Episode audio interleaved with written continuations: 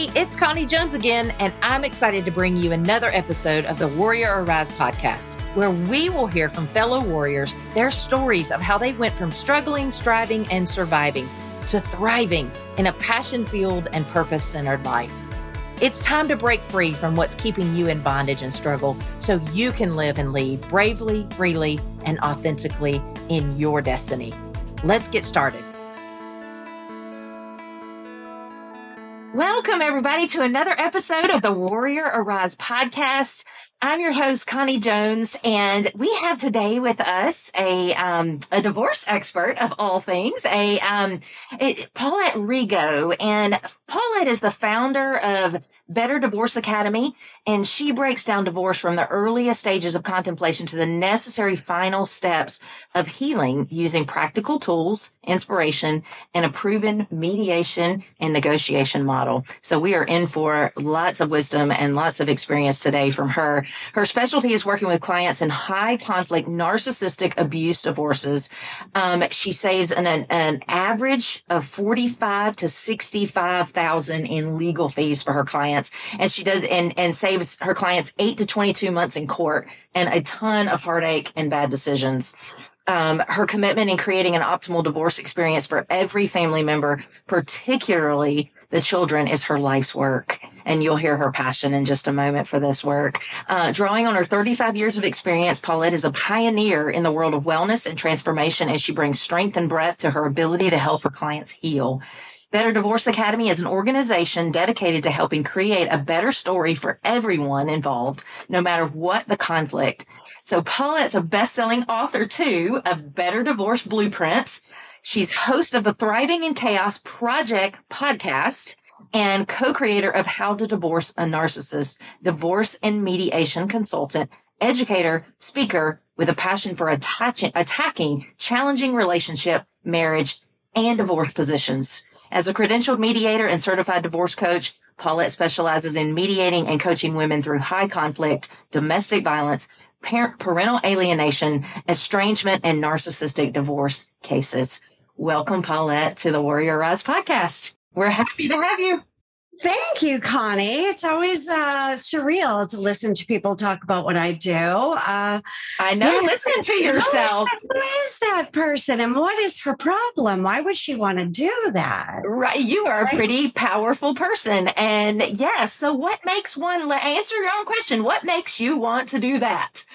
And, and, and, and needless to say, it's very, I'm sure, very rewarding work, but that is hard work. Gracious. So, yeah, yeah it, it, you know, it has its moments, Connie. Yeah, I, I do have to say there are those fleeting moments where um, people catch me off guard and and they, you know, share with me their the results that they're getting, the money they're saving, the the children avoiding a lot of trauma, uh, the time. And I could make a long list of what could happen. And not to say that it's a smooth sailing. I mean, you still have to go through a lot of the emotional, psychological, mental, spiritual, physical aspects of a marriage and the decision of, of, of breaking that up uh, for many reasons. And on the other hand, there's the judicial, legal, financial, residential, lending, insurance, taxes. You know, it's a it's a big spreadsheet. So those two worlds are very different, but the entire process is is multidimensional, and you really do need to understand what's going on. We don't understand that when one party uh, or both uh, does make the decision to divorce, and they engage in the decision to file what's known either as a petition or a complaint, that you're now entering into a lawsuit. People don't realize that divorce is a lawsuit when you litigate. Uh, so immediately one person is the plaintiff and one is the defendant. And all of a sudden there's this adversarial energy that enters the relationship. Uh, not only on paper, when you read it, you know, you're like, holy moly, did I just read that I'm the defendant? Like, or that, like, what? You know, you suddenly feel like you just murdered someone, or you know, it, it's a, it's a tough thing, right? But it is a lawsuit.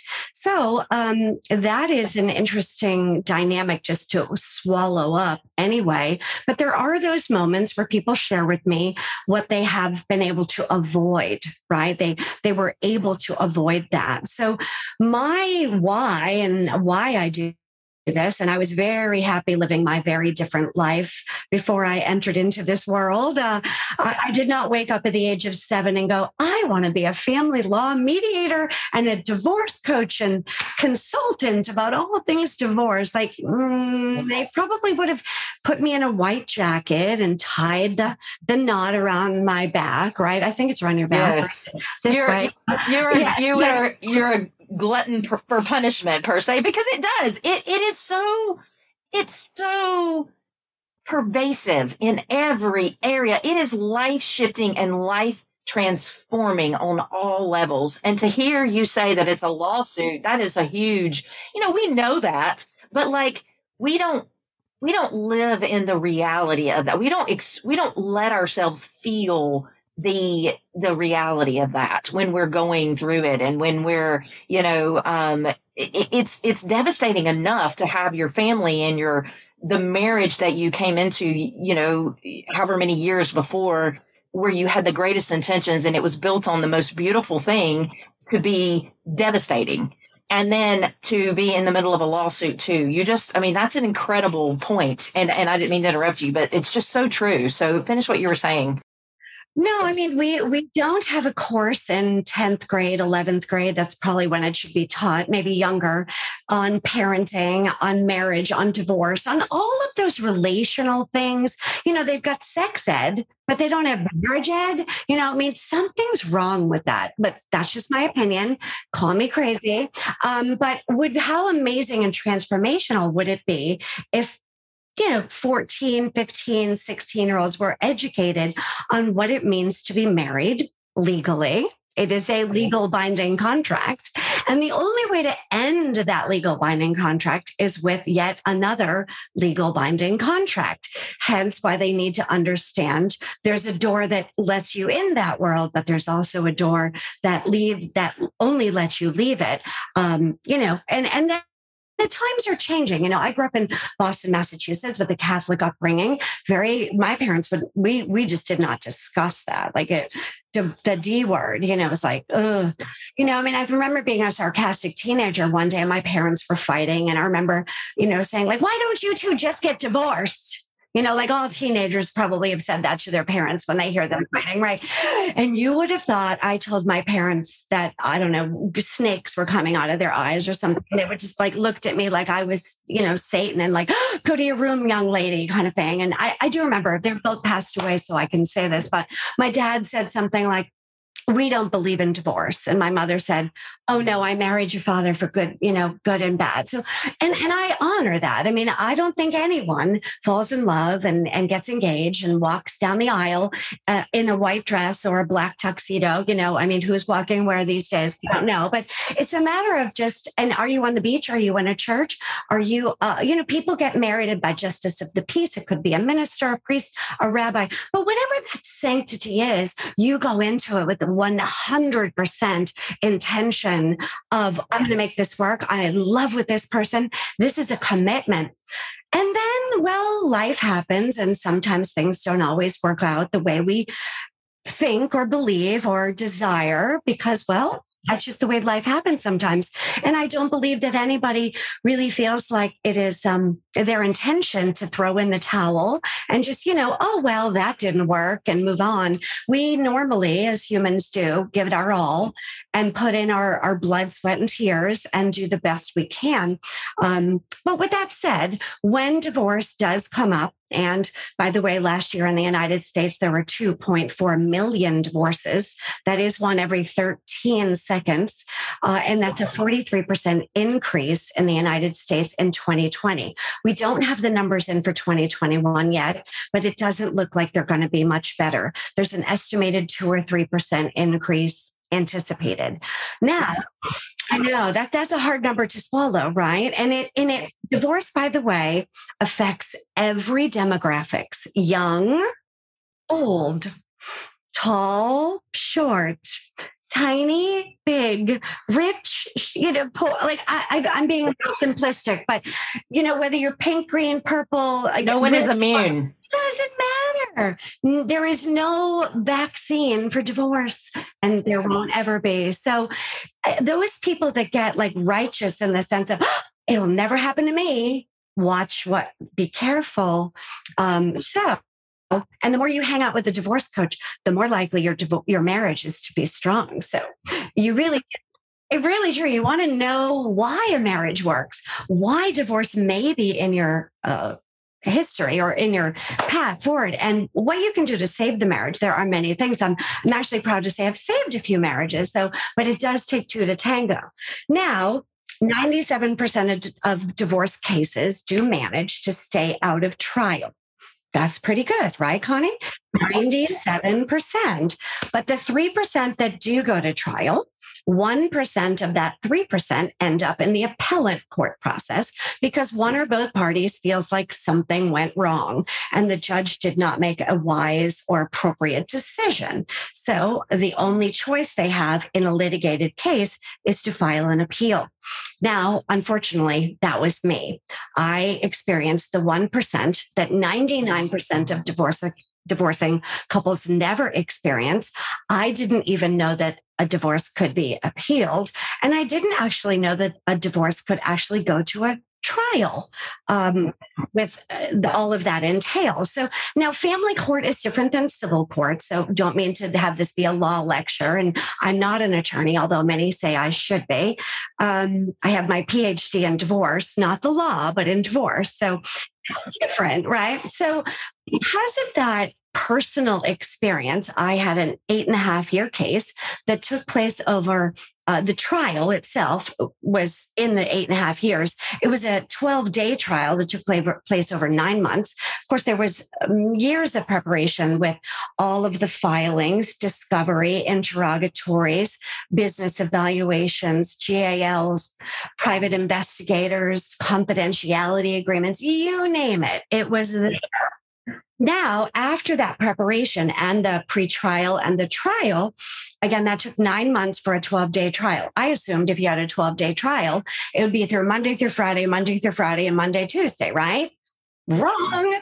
Yep. So, and then after that, the judge takes their time to deliberate, look at all the evidence, and there were boxes of it to make their decision. And you, you just sit back, take a deep breath, and learn to be patient, persistent, and uh, persevere. Now they make their decision, you're announced. And then there was a four-year appellate court process. My case became pretty well known, and many people reached out to me and said, I heard about your case. I can't believe you're going through this.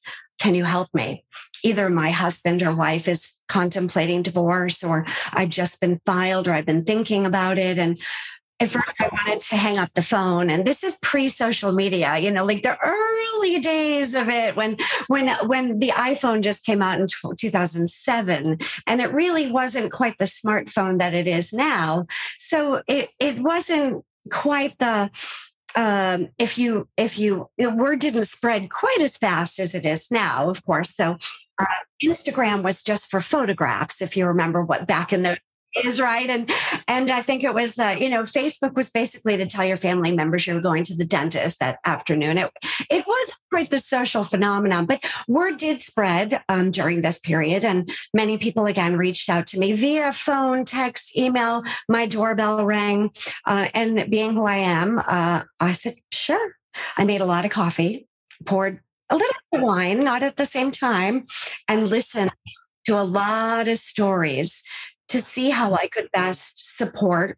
I took notes with permission um, and then eventually called my attorney and said, should I go to law school?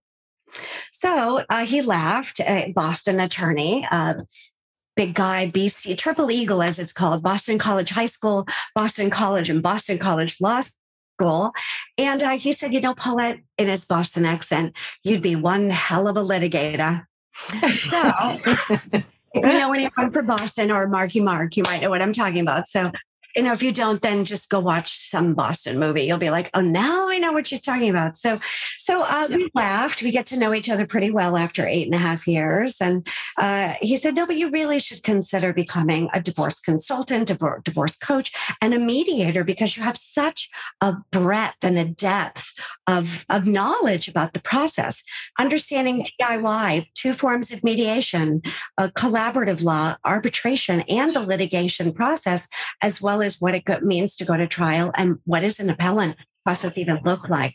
So because of that, uh, it led me to do a lot of research, education, training, internships, mentoring, uh, and found Better Divorce Academy, uh, and leading to releasing Better Divorce Blueprint last year. So that is pretty much why I got thrown into this world. Um, I do mediate quite a bit, and I also really love cheerleading, quarterbacking, educating, and being that person that you wish was with you by your side every step of the way. I always say, which of my clients, just I'm in your phone in your back pocket. Like I'm always there with you.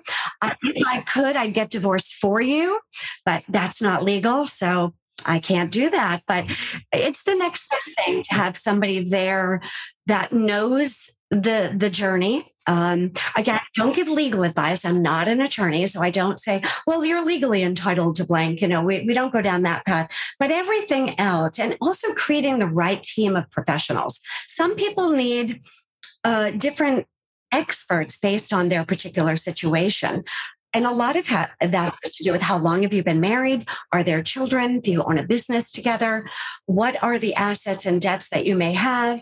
And the personality of your spouse too. Every case needs a different array of experts that they need to get them through it. Oh, yeah. Because like I said, it is, well, I mean, like, and you've said also that it is pervasive. It is, there is no area of life that it does not impact.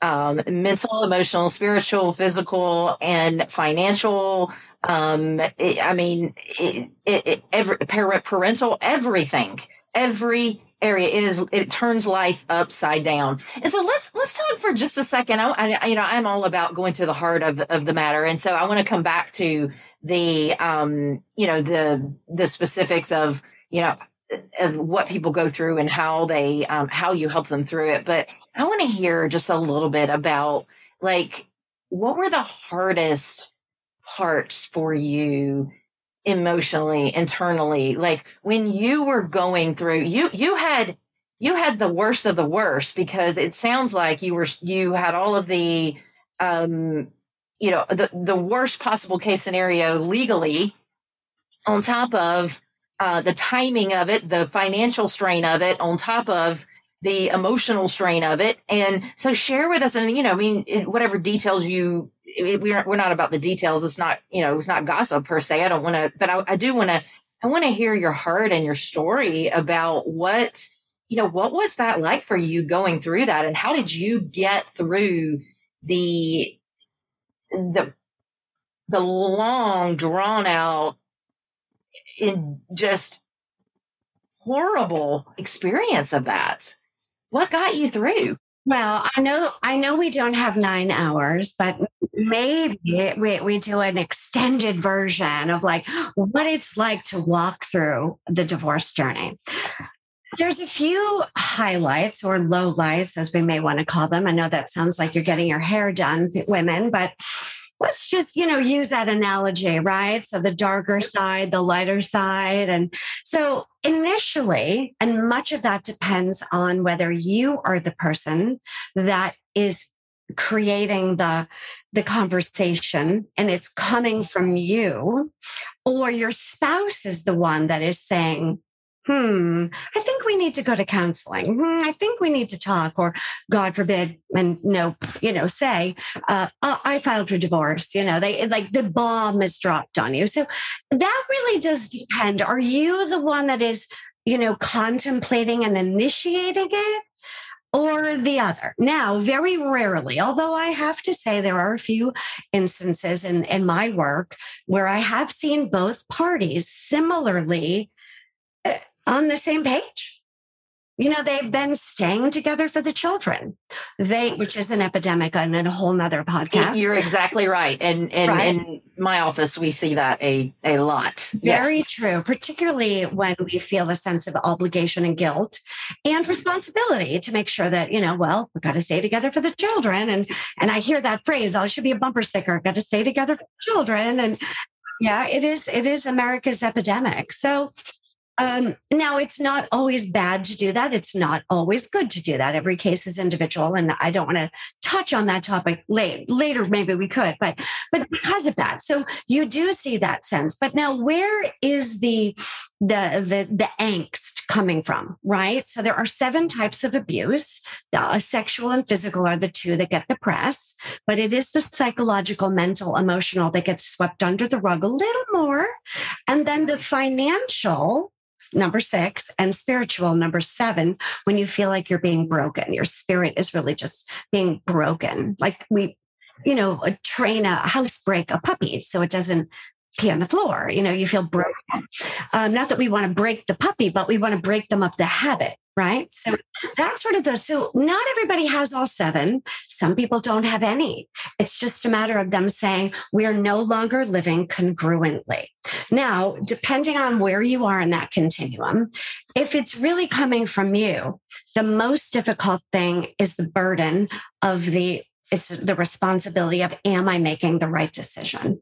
Right. So for me, it was this, oh, heavy. It felt like, like boulders just on my back and my shoulders of like, the, the, the too little, there was a person on this side and a person on this side sitting on my shoulders, like, you can't do that. Yes, you have to do that. No, you can't do that. It's like, shut up, both of you, leave me alone. And, and this went on for a long time, you know, research, counseling, therapy, studying, self-help, yoga, meditation, you name it. Like you will do anything to avoid this conversation with yourself, let alone anyone else. So seventy percent of divorce is filed by women. And the average amount of time that woman or all women internally have a conversation with themselves before they tell anyone is two years. So those two, that's the average amount of time, Connie, right? So two years of living in this internal conflict. No wonder, no wonder people go shopping a lot and, and drink too much and, you know, do stupid things to just avoid and escape that very difficult thing. Once they've told one person, hopefully it's someone like me, that they can understand and process and get the right advice. Uh, and again, I'm not pro-divorce. I'm actually remarried. You've met my husband. And, and I believe in marriage as a, a sanctity, as a, as a, a life. It's, it's a beautiful thing when it works, but it's not such a beautiful thing when it doesn't. It's very painful. Um, and I'm not pro-litigation and pro-divorce and all those things. So Uh, happy to say, you know, there have been some marriages that were worthy of, of definitely saving. So once that decision is made, there's a sense of relief. Um, not all, but a sense of like, I can breathe again once they've told somebody that is trustworthy, right? Mitigating outside influence is tricky. Be careful who you share this delicate, it's like porcelain. You have to really nurture and, and like put bubble wrap on it and keep it, you know, close to your heart. It isn't something you just throw out now, just like the fresh teenager said to my parents, why don't you just get divorced? Like, okay, that's a teenager thing. But how many parents, excuse me, uh, spouses, at the, at the inappropriate time, way maybe they were tired or angry, um, whatever reason, threatened or threw out, oh, why don't we just get divorced, right? Or I'm going to divorce you. Divorce you, right. Yeah, so we just we just don't need to be together. This isn't working, yes. Right, this it isn't is- working. Why don't you just go your way? We'll just get divorced. That'll solve everything.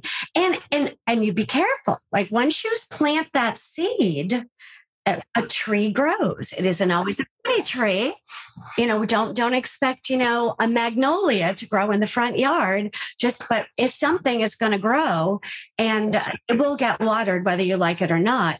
Now, we are human. We have our moments, and sarcasm and, you know, off-color jokes are part of being human. And every now we can be fresh and sarcastic and be like, oh yeah, you know, like, but be, it is a very delicate word to throw around there when you're, when you're mm, threatening a little bit. Right. So that can also be hard is when you're told that.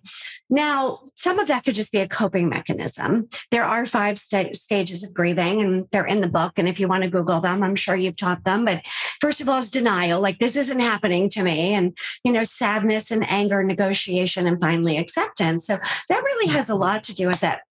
Now, once that decision is made, um, the burden of how do we still communicate in a manner that is appropriate, um, not adversarial, but still amicable enough to facilitate an outcome that is of both parties' interest, so that we can both start to recreate the next chapter of our lives that we deserve and desire without being truly mean, rude, disrespectful, fill in the blank, the long destructive. list. Destructive. Right? Yeah, destructive. Destructive right. to the character. Now, if you have children, this is even particularly more important because, well, you've got to raise kids together. And with high conflict people, they don't really care. They will drag their spouse through hell, despite what it's going to do to the children, just to get back at them because they want to be in control. How dare you do this to me? There's a lot of anger and resentment and pride. pride. Those goals, pride, ego, sure. Attachment to the identification.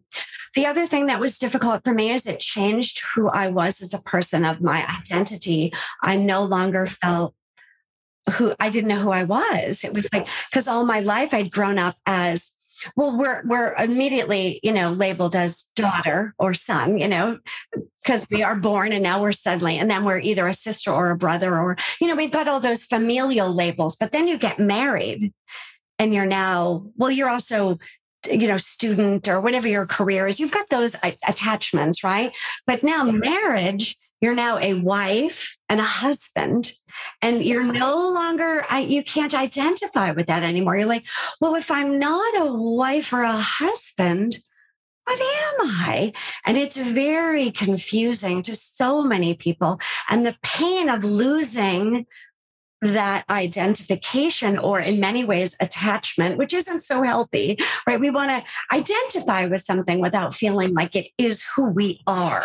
We want to identify with, but not allow it to become our identity. Yes. We typically do. We, especially when you're young, you're like, I'm now a wife and a husband, you know, like, you know, young couples, even it's like, hello, wife, hello, husband. It's like, it's, it's kind of strange. And then if something were to happen, then of course you become a parent, and you're a parent or a mother and a father. And then that dynamic changes, and uh, your, your loss of identity can be devastating and difficult for many people to reestablish that of self, right? Of, of, of a self. We're no longer our list of things we think we are: sister, daughter, mother, aunt, cousin, blah, blah, blah, blah, blah. We are truly a spirit and, a, and an entity of, of who we are as a, as a soul, as a being, and not our, our labels of, of, well, college graduate and, you know, well, you know, that kind of stuff. And those things are fleeting, um, just like gray hair and wrinkles. Like,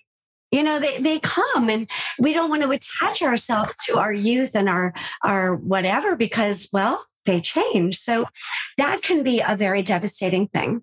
And the greatest fear is the fear of change. Divorce is another word for change. Nothing in your life will be the same. I'm not saying it will be worse. I'm not necessarily saying it will be better o- overall. Like it, it, it's a, some things might be much better. Some things might be no better. So there, it's like a, what a echocardiogram, you know, it, it, it changes. And as you start to identify yourself now as being separated or going through that change, it's all of a sudden, the fear of change is the biggest roadblock and barrier, boundary that people feel contains by, in the sense that they know that, that change is coming, but most people don't like change. Uh, it's it's something that many people resist. Even when they renovate their home, uh, you know, it's still like, well, I don't know, that's kind of different. You know, they get they get a new car, but they get the same kind of car. Or they, you know, they get a, their dog passes away, and what do they do? They get the same kind of dog, you know. Or it's like there's so much habituation and imprints and patterns ingrained in us, like memories. It's like a tattoo. Like it's just like like you know, sandpaper. It's like it's. You feel it. It's a texture and you feel it, right? And that's really hard for people to step out of the, a whole new life. It's like an exfoliation of the soul of, wow, my whole identity is different. Some people embrace that and thrive on it. Um, eventually, everybody does. Uh, but it'll take a day and other people, a long time. Absolutely. Yeah. And everybody's journey is different. And well, and everybody's story and experiences are different and their wounds are different. And, you know, and so there are so many variables, and it is so important to have somebody to help you maneuver through all of those struggles and, and, and, um, complexities, you know, that, that we go through. And well, so what do you, um, what do you see, like, what have you been able to, like, I guess, what are the most, the, the most rewarding moments for you when you're able to help people um, really thrive in spite of the pain and the struggle and the, the heartache and the, like, do you, or do any stories come to mind? Do any instances? I'm sure you have tons of them. Yes, so, so many. Um, I did want to just wrap up one point from our previous one, is that don't think that just because someone else you know has gone through divorce, that yours will be the same or similar. If if this is a road you may have to consider, um, they may have had a, a different a case or situation. There are as many divorces are there are cells in your body. So it, it will be unique. And the advice that you get from a family member or a coworker or a friend, a neighbor, listen, say thank you for sharing, and let it go. Right? Be appreciative that they care and that they're empathetic and they really do want the best for you. But for you to start applying all this various random knowledge that it doesn't apply to your situation is not going to be uh, wise. It would be detrimental. So just wanted to caveat that. And that's so important, because that's the first thing that we do is we compare and we, and we, And we want to relate to someone, and we want to, you know, it's that whole thing of not liking change. We don't want to experience the unknown, and we want to be able to control the outcome. And so we want to be able to know what's coming next and want to be able to have some sense of power over that. And we have to realize in this, in this situation, we really don't. We can do a, we can do a lot. Walking through it with someone who knows what they're doing and can help guide us through with, with sound knowledge and great wisdom and, um, you know, and lots of experience, but still every situation is different. I'm so, so glad you finished that point, because that's a big one. And then what do we do with all of that? Um, you know, the advice that we get from places that, you know, and, and they may, they may have been through it on their own and have, you know, wisdom to share, but it may not apply to your specific case. And so that's a great point. There are many couples that D I Y. If you're married a short period of time, you do not have children, um, and you have very few assets and debt, that student loan, all that, then yes, you just go march yourself down to the courthouse together. Uh, hold hands, fill out the complaint. Uh, it is a filing, and you pay your one hundred fifty dollars-ish. It's always a little different based on your county and where you are, uh, fee. And within thirty to sixty days, once you fill out your domestic relations financial affidavit, which might take you three and a half minutes if you've been divorced very short period of time and don't have a lot of assets, Um, and you've declared to the courts that this is true. It's, you know, we are swearing that we're not making this up, um, that you can do it by yourself for under two hundred bucks.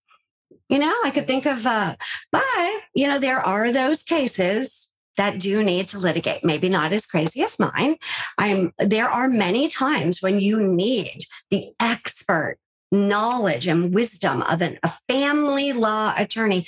Don't work with anyone that does not have family law attorney before their name. And if you do need to go to a trial, you must have an attorney that has litigant experience. They must know litigation. They must have trial experience. They must know how to cross-examination. They really must know their way around what that looks like. You can't just pull somebody fresh out of law school that, you know, passed the bar is like, yeah, I'm a lawyer. I can do it. Maybe they can give you a little guidance and counseling at law, but I wouldn't work with them. You know, let them do their time. You don't want to be their guinea pig. So, but um, mediation, there are two ways of doing it. You can do it with or without a, a, attorneys present. You're always going to want an attorney to look over the documents and to advise you and, and to file them. But they, you do not need to hire someone to sit there the entire time and pay them an hourly rate. If the mediator is facilitating a conversation where both of them can come to the table in good faith, they do have to be transparent. Then they can go back and review with counsel to say, yes, this isn't, no, this looks good. Or mm, there's a couple things here that might need a little bit of addressing or finesse or, or um, uh, you know, changing, altering, editing. Um, uh, collaborative law is a whole nother conversation, and arbitration is really for the people that just want to stay out of the public eye, um, celebrities, politicians that want to arbitrate. The thing about arbitration is it's not appealable. So some people don't like that, whereas litigation is. So depending on where they are, um, it's going to look a different way. But as far as success stories, my goodness, you know, there's a couple that come to mind in the sense of the condition in which they were when they came to me. Um, yeah. On the phone, mascara, crying. I could, I could not see it, but I could feel it. You know, I'm meeting them in a coffee shop, probably an hour or two later. Um, probably ninety-nine percent of all I did was listen um, and let them know they were going to be okay. But it, it was just an absolute disaster, trauma filled from end to end. And to see where they are now, Connie, just... it's like, I don't recognize them. The, the, the, the posture, shoulders back, chin up tall, spine straight, you know, they've lost weight. They're, you know, not, not to saying that, you know, everyone gets divorced and lose weight, but they just, they're better. You know, they feel better. They're taking care of themselves. They're prioritizing what they need. They've reconnected to their values. And their voice really is what, that's what I see so often. It's like what you're talking about is they lose themselves. And I'm not saying that in marriage, we lose ourselves and that marriage is, is, is inherently, you know, bad or evil because of that. That's not what I'm saying. But what I am saying is that in so many marriages, men and women both lose themselves. And that doesn't mean get divorced. What that means is I would hope that within the marriage, they can rediscover their self, themselves without having to go that route. But so many times there, the conditions are not such, or the willingness is not there to be able to do so. And so they have to make that tough decision on at some level and move out of the marriage. And when they do, then they, they can find themselves again. And that it's so, it is a, that is a, a beautiful thing to see when somebody recovers who they are, you know. And again, my hope is that people can do that within the marriage, because it's that whole, you know, there's that, there, it, that's that whole um, conundrum of becoming one with your spouse. Yet it's that slippery slope, that fine line of becoming one and, you know, being submissive and being respectful and being a bow on the, both sides. I mean, and being, um, um, you know, a partner and surrendering to each other. However, at the same time, re uh, um, retaining your own sense of self. And that's a, that's a fine line and a hard thing to do in marriage. And that's what we see in our office so much is you know, helping people do that, um, helping people not lose themselves and regain themselves and be able to do that within the marriage, or if they've got to outside of the marriage, you know, um, whichever it, but, but it's, it's such an important piece. And so I love hearing that when you, um, and finish what you were saying. I'm sorry.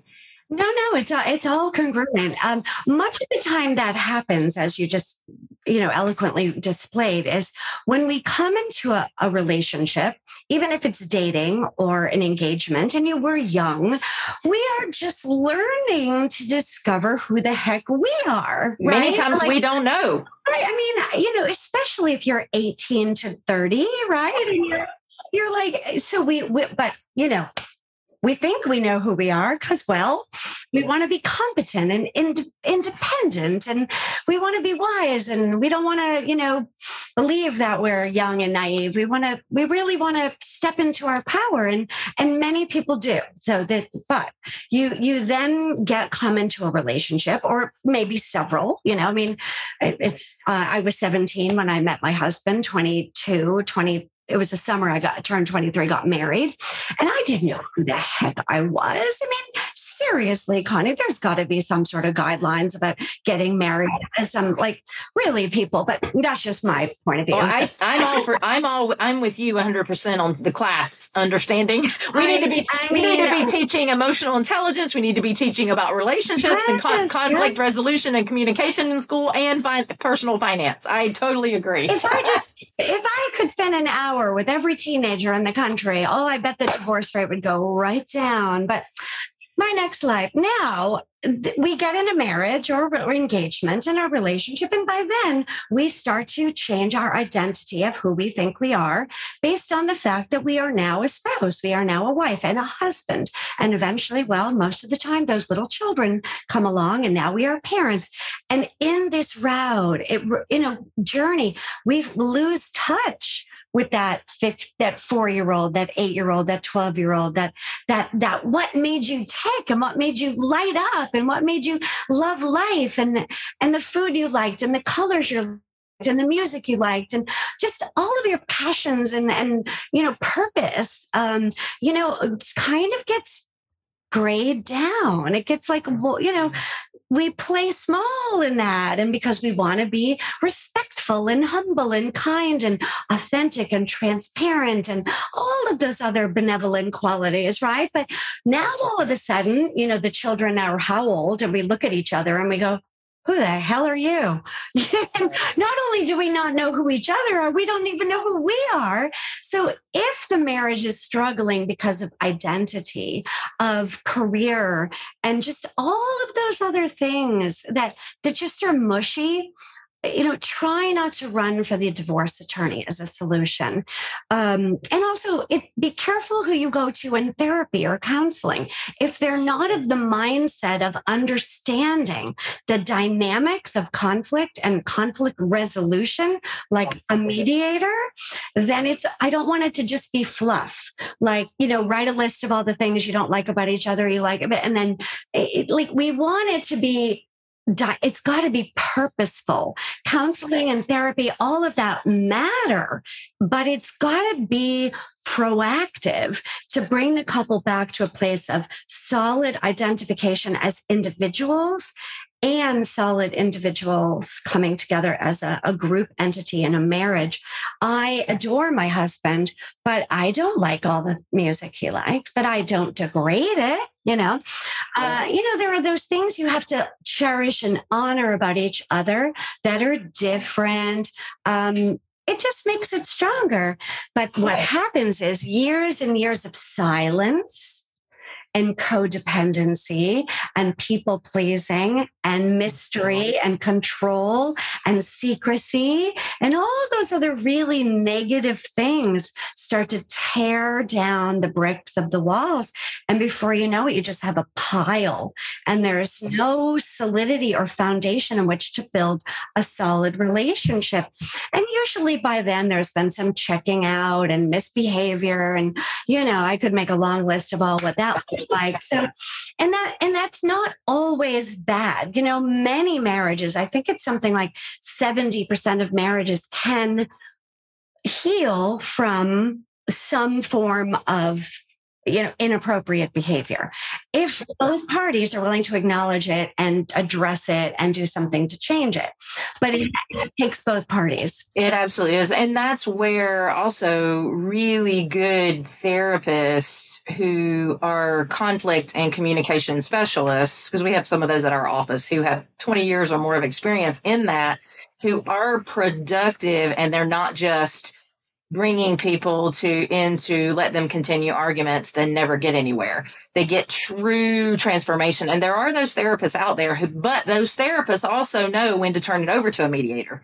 And they also know when to, to say the hard things and to say, okay, this requires more than I can, you know, this is beyond my level of conflict resolution. And, and just you know, like whatever. Myself, I'm not a licensed clinical social I am not a psychologist, a psychiatrist, and all the other acronyms after counselors' names. And there's like forty of them.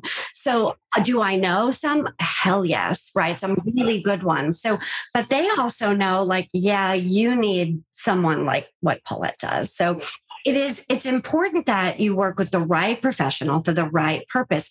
It's like going to get a root canal from a heart surgeon. You know, they're, they're all in the medical field, but um, I wouldn't want to, you know, have a baby delivered by, um, I don't know, and on, yeah, I mean, unless it's an emergency and a taxi cab or something, right? But you want to go to the right professional for the right thing. And it's very important. And there, just because somebody has attorney at law on their door doesn't mean they know a darn thing about family law. Right. So what would you encourage people to do in along? Because I'm, you know, you're sitting as running a counsel or owning a counseling practice, um, even though, you know, and I've done tons of work, or, you know, around that in all kinds of high conflict divorces, um, all kinds of, um, you know, um, um, custody ish custody battles in court, um, all kinds of even, you know, to the point of working with people through mediation and life coaching and helping people move into the, you know, that transitional phase and recover themselves. And, you know, now the therapists and the coaches at, at our office do that same thing. And then, you know, and how do people know what, you know, and then there are tons of different attorneys, and you've already said they need to have family law in front of their name in order to, you know, they need to be really specialized. Um, How do people know when they need a therapist versus when they need a certified divorce coach, or when they might need both, or when, you know, like, how do we know? It's a beautiful question. And it, the, I can sum it up with one word: education. Now, you need to know what a therapist does, how they're trained, why they're trained, what they do, what they don't do. You also need to know what a mediator is. I, I'm actually both. I'm a, I actually have three roles. I'm a certified divorce coach, which is a little bit like having a, I don't know, a B F F and somebody get divorced with you. Like, it's somebody who knows what they're doing, get divorced with you, not just, you know, any person you pick, you know, met at the Not have been through right. store, you know, um, like, oh, I'll help you. Um, I'm also a, a corporate mediation um, and divorce coach consultant for H R departments of corporations that give mental health benefits to their clients as employee and executive benefits. So I help them with develop those services, training, and products. Um, but I'm also a credentialed mediator. So people come to me because of what I do and why I do it. For a solution. They're looking for a solution. They don't just come to me to, to, I don't know, spend time and waste money. They come to, which I don't let them do. I'm very proactive, but they come to me for education, resources, tools, knowledge, methods, connections, resources. It's to really understand what are the methods of divorce and, and how do I do that? Because once you're educated, going back to why we, why do we not teach this in school? Right. Um, right. We need knowledge. And once you have knowledge, it becomes wisdom. And once you have that, you, your fear goes down. And it's like you now have a, a map.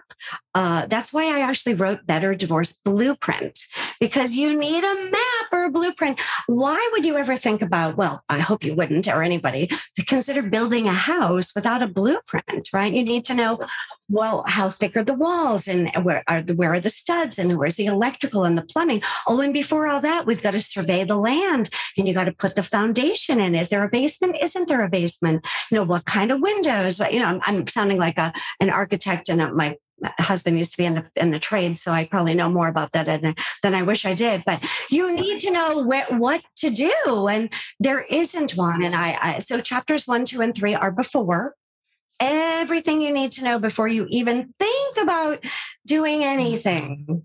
You got to know it. It's got to be in you. And if you don't use it, that's okay. Amen, right? But you might have a friend, or maybe it'll be one of your children someday. Maybe it'll be a, a dear friend or a loved one that comes to you and you'll say, have I got a book for you? And then chapters four, five, and six are during. You know, getting through it, how to tell the children, mitigating the, working with all those professionals and knowing which ones and what's it like to go to court? What do you wear? What don't you wear? What do you say? What don't you say? All of those things that they don't teach you.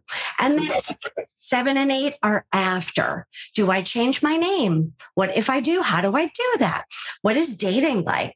How do I secure my financial future?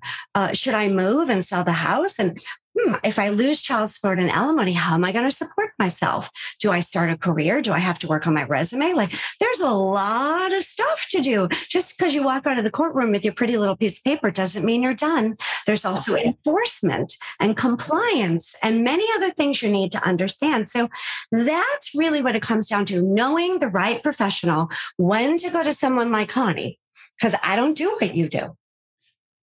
But I... And I knew you don't do what I do. So, and yeah, I wouldn't dare start. I mean, there are, there are times I'll touch on like, this is what I think is the next step. And this is what you should work with. You know, particularly when it comes to uh, therapy, diagnosis, medication, all of those types of things, anxiety, depression, fear, and um, uh, children too, with them. Um, Pediatric and, and children, juvenile issues too. We also have to deal with special needs too. A very large percentage of couples with special needs uh, end in divorce. It's something about ninety percent of couples with special needs children do at some point divorce. It's so stressful. So if you have the right support system and the right professional that understands, it's going to be a better experience. I promise. Oh, and it makes all the difference in the world. And the work that you're doing is just impacting people. You're you're helping people recover their lives, recover their themselves and their lives. And in the midst of something that is heartbreaking and devastating and that they would have never thought or never wished upon themselves or would wish it upon anyone else. It's, I mean, nobody, like you said, nobody starts out Um, you know, ever thinking that that would happen to them or with any kind of intention that it would. And and most of us will do anything to avoid it. Um, yeah, it's just so painful. True. It's so painful on so many levels. Yeah. Just everybody, if if you take only one takeaway from this. That's what I was going to ask. That was, I'm, I'm, oh, there you go. I was going to ask you to, to take one little tiny, tiny thing is, is always know that it isn't a matter of talking about these things because you want it to happen, right? It's a matter of educating yourself and also understanding that you shouldn't be the person that thinks that can never happen to me. Right? We never say never. And that's true with anything in life, right? Um, bankruptcy, cancer, divorce, death. I could, there's a lot of horrible things in life. Talking about it actually allows you to uh, assimilate and digest and absorb the reality of some of the difficult things in life that are real and understanding them. Uh, it doesn't mean, oh, what is that? Oh, I don't want to talk about it. You know, like, You know, like it, it, not that we want to run around and just talk about, you know, bankruptcy, bankruptcy, divorce, divorce. Right. No, of course not. But denying it inside is what creates dis-ease in our body. It not only creates anxiety, it creates stress, it creates sleeplessness, it creates... Um, anytime we're in denial of about a truth inside of us, something that we're not dealing with, that is when our body goes into dis-ease and distress. And so...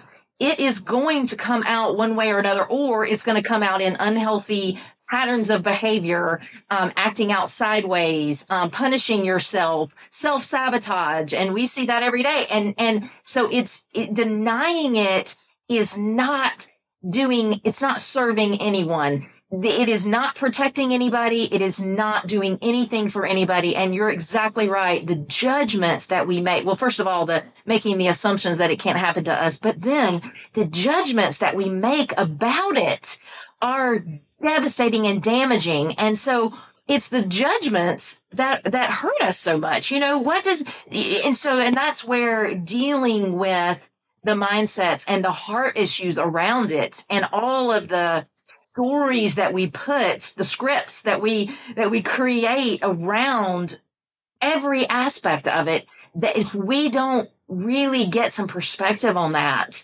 and, and help someone work, help us work through that, we're, we can get into a really, really awful place. Um, it is and, extremely common for yeah. me to see, um, yeah. people, um, come to me and out of the blue, they'll share that they either have an ulcer or some sort of ailment, a skin rash, Hashimoto's, um, autoimmune. I could keep going with, you know, medical conditions, and you probably don't want to hear all of them, but, and, and, and it's normally holding on a container of an internal, um, tightening where they're feeling this sense of like, you know, I can't speak. Um, I used to have tinnitus. Well, I still do. A T M J. I had a, a resorption in a tooth. Uh, my tonsils, um, my uh, tonsils had to be taken out. Uh, you name it. Everything from here to here, because I did what? I wore duct tape and I was not allowed to speak my truth. And it manifested in my ears and my nose and throat. Here I am many years later. Um, and, and I, I've realized, wow, I used to get canker sores, you name it. Like I, if there's a list of things that can happen from here to here. Absolutely. Like, I got it because I just wasn't allowed to speak.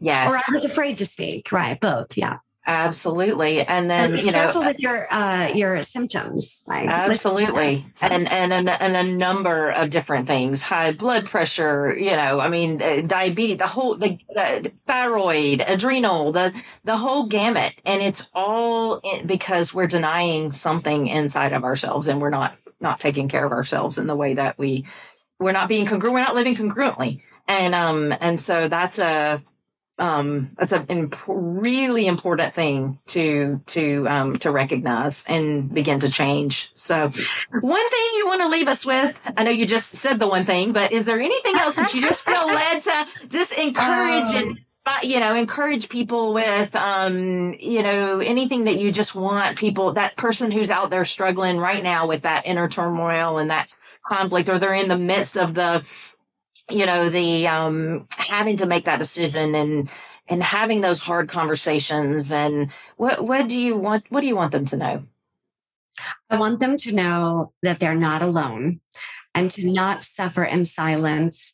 I would be honored to speak to you, meet you at a coffee shop, a park, and just listen and help guide, help you really know what can and should be done to soothe your soul and find you the right team of experts to prioritize doing all you can to save the marriage, understanding what can be done.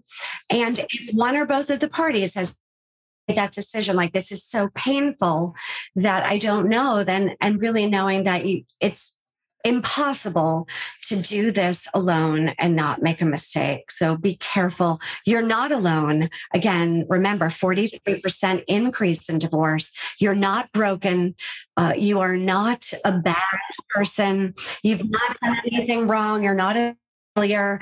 Um, you know, I, I, you know, with a little bit of the Boston sarcasm in me, we'll say, get to the back of the line, join the club. You know, like there's a lot of us in the divorce club and, uh, and the remarriage club. So it, it is, um, it's a hard thing to go through. I would not wish it on anyone. I don't, I, I don't ever want to have to, you know, go through it again. And um, I, far so good, you know, but remember, never think it won't happen to you. It is not something I, I uh, wish on anyone. It is tough going, but it does get easier. It is beautiful on the other side. the lightness, the peace, the freedom, that sense of pride uh, that you have, that you stood up for yourself, that you spoke your mind, that you really understand yourself. And if divorce will teach you anything, it's getting your finances and your life in order. You, if you are in the dark, change that. Make sure that you are in the know of everything, every piece of paper, every penny. Uh, know your, it's your life. Take ownership of it. Take responsibility of it. Don't let someone else just take care of it for you. Do it together and, and catch it early so that you are really taking the steering wheel, you know, and holding it and setting the course moving forward. You want to be in the car together. Take turns. Who's holding the steering wheel? But you don't want to be in the dark. You've got to be knowledgeable and aware of every aspect of your marriage. It's a responsibility, but one that's well worth it. That's right. Uh, and, and, and it's a learning, you know, nobody has it all figured out. Nobody knows. We don't, it doesn't come with a, with a playbook. That's for sure. So I know that sounds so cliche, but it's so true. And so all of us have to work on at relationships, and all of us are growing all of our lives in every moment in, in how to have healthy, productive, fulfilling relationships. And so you're definitely not alone in that. So thank you so much for your time today and your wisdom and your heart. Um, you, you obviously are so, you're so great at this, and you are, um, and you're passionate about it, and you're really making a difference in the world. And we're going to make sure that we include your book and your website and all the information for people to contact you on the show notes. So that will be there. So you guys, if you want to contact Paulette, then you, um, you can find that in the show notes, and, um, and don't hesitate to do that. But reach out, because you are not alone, and this is not something that you need to walk out um, by yourself, because it wasn't, we're, n- there's nothing in our lives that we were meant to walk out by ourselves. And that's the beauty of, um, you know, of having each other and having community and professionals who have been through it and who are on the other side, um, who can can step right in there and walk through the trenches with you. So um, we can get through that messy middle. Um, well, thanks so much, Paulette. I really, really appreciate you, you sharing with us today. And you guys, um, I am grateful for you listening in, listening in. If this has impacted you, I hope that you'll share it with a friend or a loved one, and that you will not deny the truth anymore inside and continue to let your voice get stolen, because that is just, um, it's just the enemy taking, you know, your magic and your brilliance away from who he cre- for who God created you to be. And, um, and we won't have that anymore, because you are a powerful divine warrior, and you were made to thrive, not struggle, strive, and survive in this life. So I want to remind you of that as always. And we will see you right back here on the next episode of the Warrior Arise podcast. Thanks, guys. Thanks for joining me today on the Warrior Arise podcast. I hope you were inspired and empowered to live and lead bravely, freely, and authentically you. I look forward to our next episode together, and I invite you to subscribe to be notified of new episodes as they are released. If this podcast impacted you, share it with a friend or a loved one. Also, please write a review on iTunes.